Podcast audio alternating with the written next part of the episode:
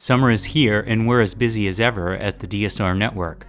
Our podcast schedule has expanded to include the DSR Daily Brief, DSR Foreign Policy, DSR Politics, the DSR Spy Show, Words Matter, Foreign Office with Michael Weiss, Next in Foreign Policy, and The Secret Life of Cookies.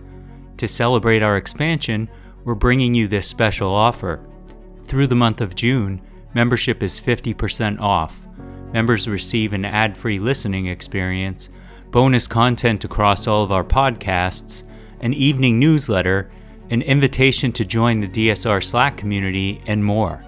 To take advantage of this offer, visit thedsrnetwork.com slash buy and enter code DSR expands, all one word.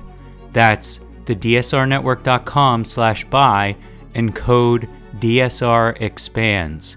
Thank you for your support. Nine, twelve, ten, twenty-eight, two, twenty-three. This is Deep State Radio, coming to you direct from our super secret studio in the third sub basement of the Ministry of Snark in Washington, D.C., and from other undisclosed locations across America and around the world. Hello and welcome to the podcast. Happy Juneteenth. We're recording this on Juneteenth. Uh, today we are going to have a discussion that is right on the news uh, and we have a great guest to do it. But before I get to our guest, let me uh, say that uh, I'm David Rothkopf. I'm here in Washington, D.C., and I am joined by my uh, co host, Marc Polymeropoulos, who has just returned from watching the Red Sox play in Boston. I think he's back in the Washington, D.C. area. How are you doing today, Marc? I have a big smile on my face. The Red Sox swept the Yankees. We had uh, uh, a great time up in uh, up in Fenway. You know, going up with my son for for Father's Day, and uh, you know, hey, there are only three games back in the wild card, so so baseball is back. The Red Sox are back, and the Yankees stink. So the world is good. The world is right. Yeah, well, the Yankees stink. I have to say, I'm consoling myself watching Shohei Ohtani every day. A future Red Sox. It's, yeah, in your dreams. In your dreams. Um, anyway, um, uh, we can discuss that later. Uh, but our guest today is Jim Petrila. He retired from the CIA in late 2018, where he worked in the Office of the General Counsel for 25 years.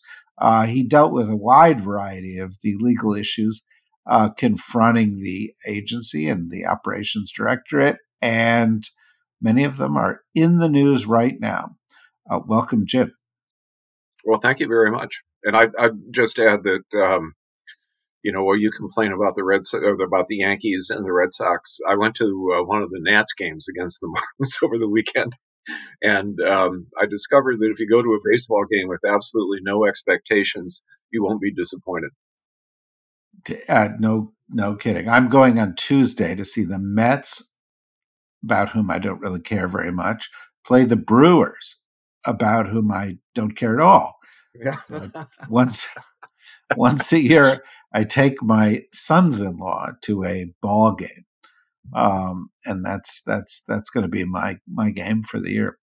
Um, uh, anyway, uh, before we get to all of this, uh, Marc, you were quoted in the New York Times, uh, thus putting the lie to their slogan, "All the news that's fit to print." Um, but uh, uh, why don't we talk a little bit about why that was and use that as a springboard for this conversation?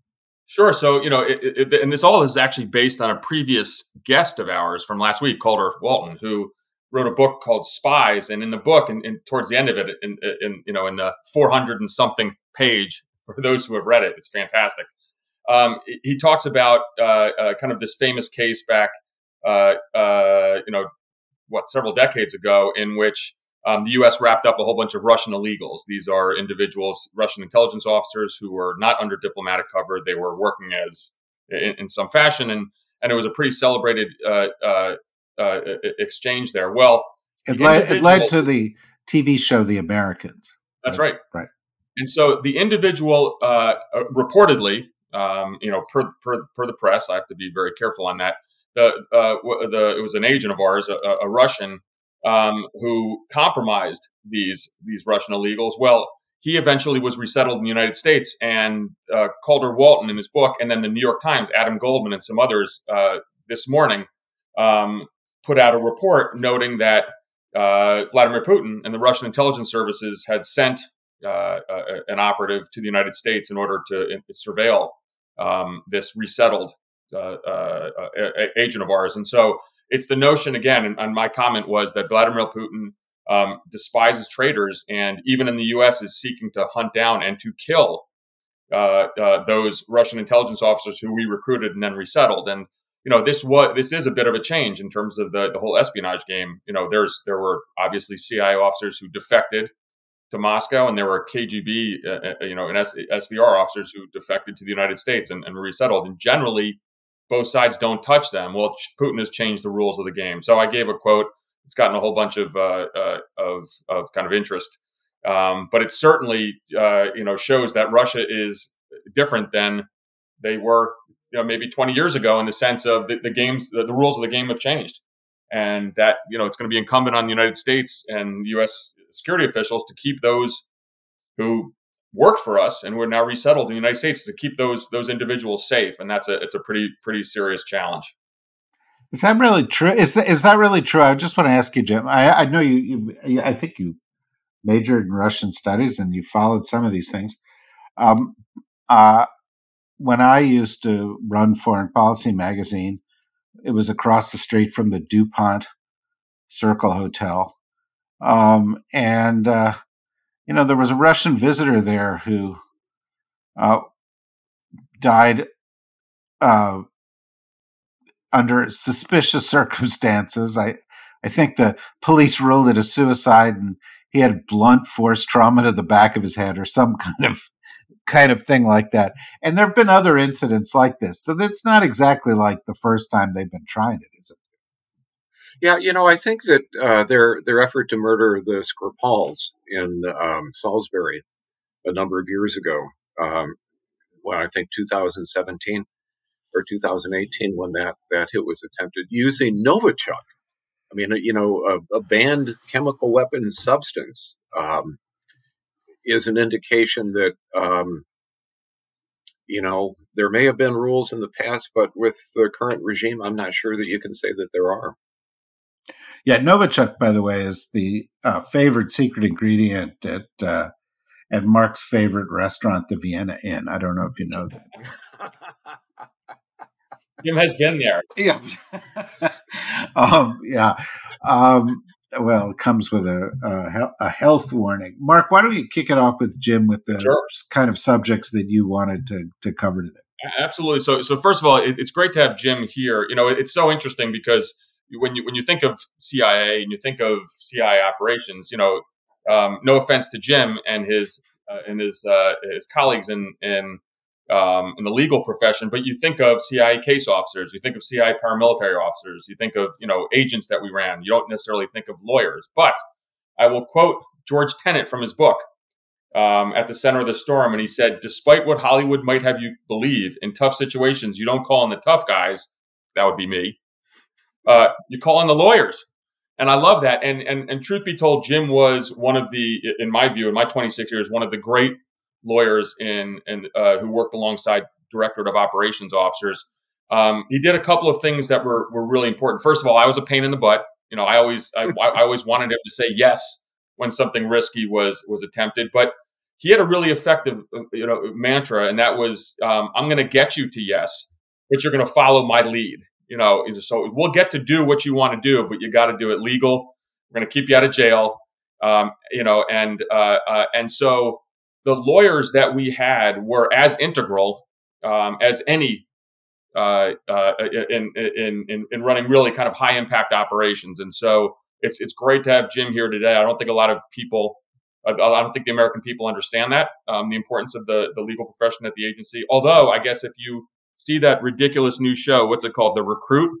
I think it shows a CIA hero lawyer running operations. But uh, anyhow, Jim, awesome, awesome to be here. Um. Why don't you go over just a little bit at first? We're gonna we'll get into the, a couple of the kind of the big issues of the day, but um, give us a sense of what it was like being a lawyer uh, uh, and working with with you know unreasonable, cranky, and very impatient folks like myself. Well, you know, it was actually uh, it was really interesting, always challenging. Uh, well, first, uh, I should say thank you for the kind words. Um, um, and the you know the approach that um, I was not the only one. You know, my colleagues took this approach as my you know very good colleagues took this approach, which was um, if you give us an explanation of what you want to accomplish, right? Let's look at the goal and then we'll try to work backwards from there to make sure that uh, the way in which you accomplish that goal is consistent with um, CIA's authorities.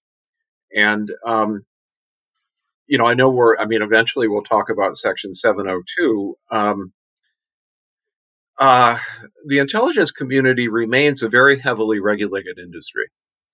And I don't think that deregulation is going to come anytime soon.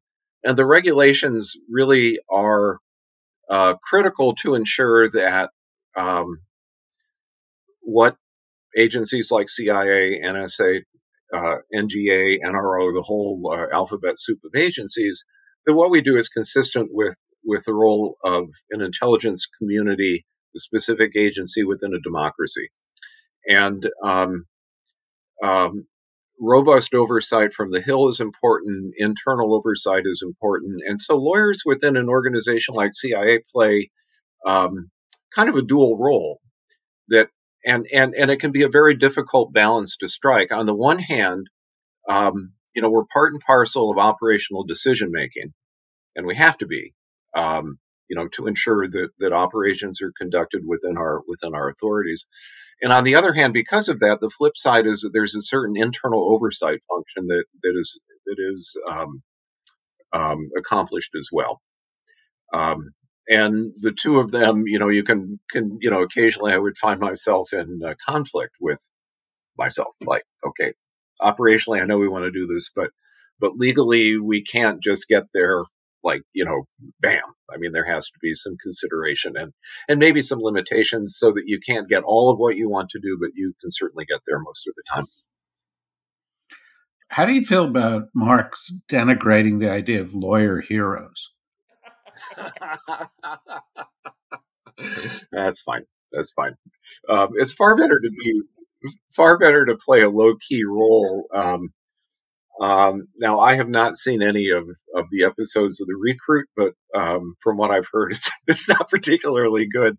And in fact, I uh, I got an email from one of the I, I'm, I'm an adjunct at GW George Washington University Law School, and after the first episode, I got an email from uh, one of the students who had taken a class that I teach on um, based on John Rizzo's book Company Man.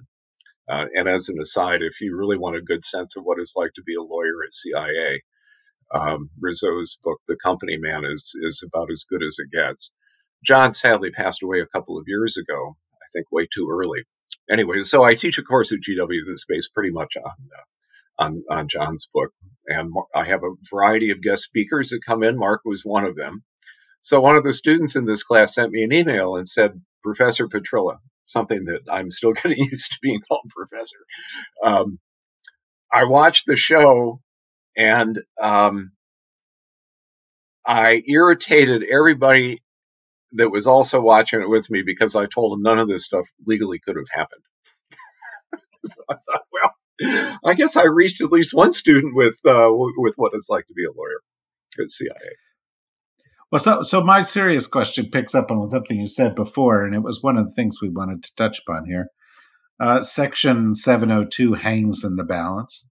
If you get mm-hmm. inside the Beltway and you get inside the intelligence community, people have very strong opinions on this and why this is such a um, a useful tool uh, in in terms of things like combating terrorism.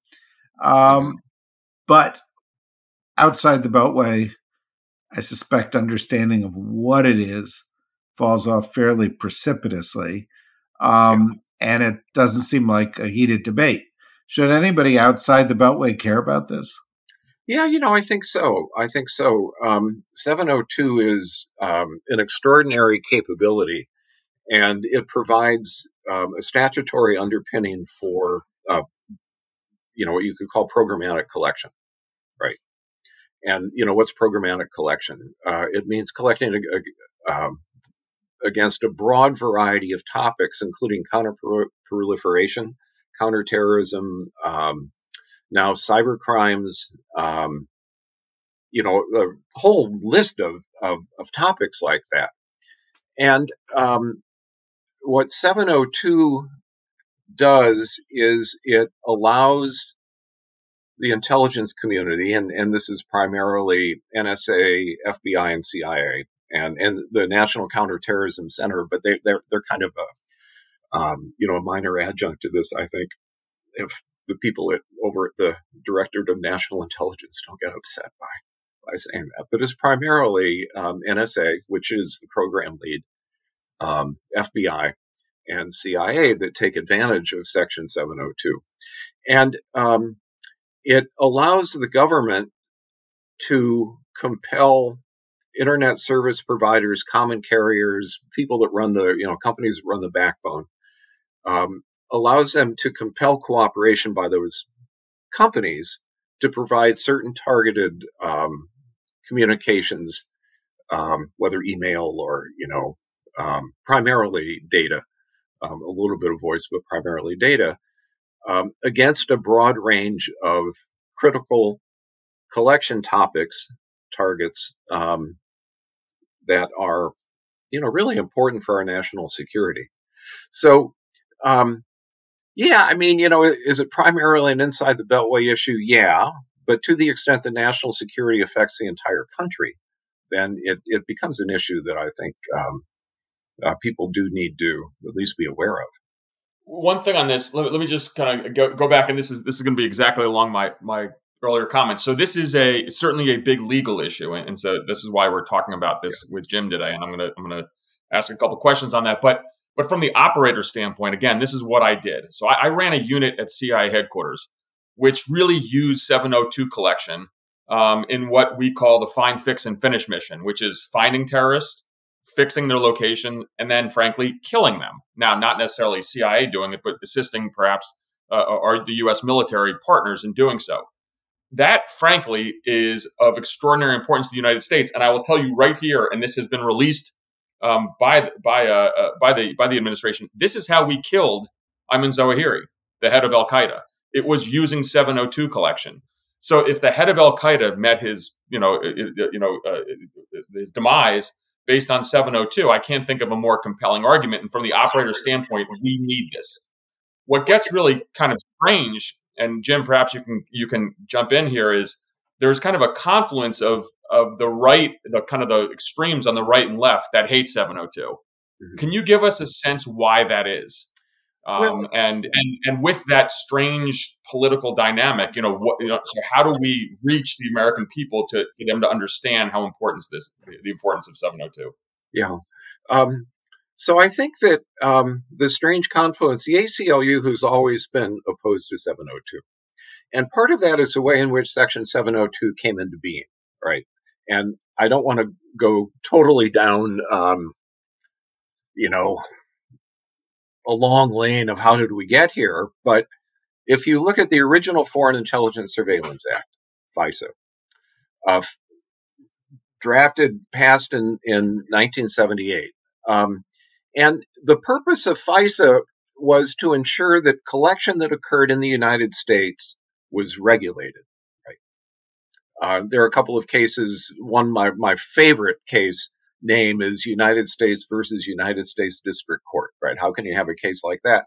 Name only in America. It's known as the Keith case, and that involved um, unwarranted, which is to say, collection without a warrant, a collection in the United States by NSA directed at um, U.S. persons who were protesting the Vietnam War, right? It's the essence of it. And the Supreme Court said, no, if you're doing something like that for law enforcement purposes, you need a warrant. So how do you handle the foreign intelligence collection aspect? Um, Keith case was passed and it was uh, decided in 1972. Six years later, it took six years to draft the Foreign Intelligence Surveillance Act. Why? Because NSA was involved in a long-standing programmatic collection program that was directed at collecting against international satellite uh, communications. And uh, the the whole Intelsat um, constellation of satellites was how international communications were transmitted. And so FISA was drafted very specifically to exclude exclude that NSA collection program, right? Um, and that was all done through the definition process. A difference between radio communication on the one hand, which meant satellite, and wire communication on the other, which meant wire communications geographically in the United States. Now, very quickly, you know, I mean, in in in statutory terms, the technology changed. Satellites became yesterday's communication mode with the advent of um, fiber optic cable. So what you had was a definitional structure that that was um, made irrelevant by technological advances. Okay, so one definition excluded satellite. The same communication, if it was transmitted via fiber optic cable, became subject to a FISA order.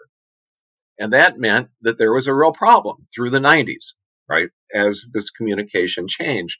Well, after 9 11, uh, the Bush administration decided rather than to seek an amendment to FISA that would normalize these two types of communication, um, they decided to basically do a kind of a hocus pocus and um, do a executive amendment of the statute so that wire and radio communications were treated the same.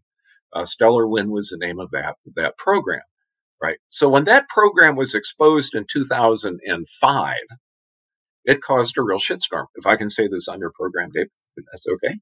Um, and and and so in order to deal with this discrepancy, and it was a significant discrepancy, right? Because, um, you know, in, in the run up to 9 11, you had a group of people in Germany, right, in, um, in Hamburg, the Mohammed Atta cell communicating with, with people in the United States. And because that's, those communications were transmitted via cable rather than satellite, it was much more difficult for NSA to collect them. Okay. So that was what the Bush administration changed by executive fiat. Rather than seek an amendment to FISA immediately after 9 11, which would have addressed all this stuff, they waited and tried to do it in a sneaky Pete kind of way. And, um, and then when they were called out on it, the question was okay, we need to amend the statute. How do you amend the statute? That's where 702 comes in you still need to protect the programmatic collection that NSA was involved in because of the value of it.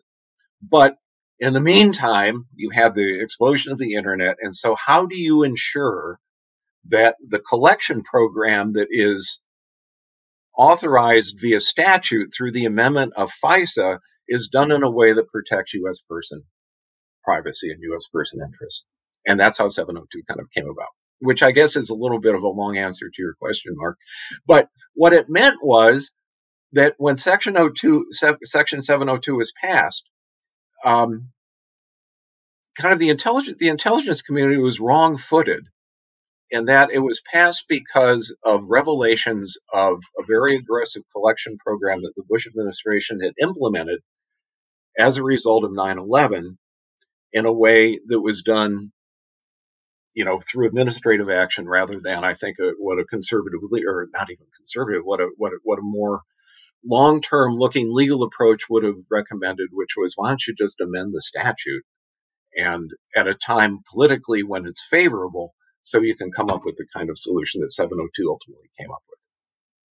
Is that clear? I mean, I hope I haven't lost everyone with, you know, something that I'm probably way too enmeshed in.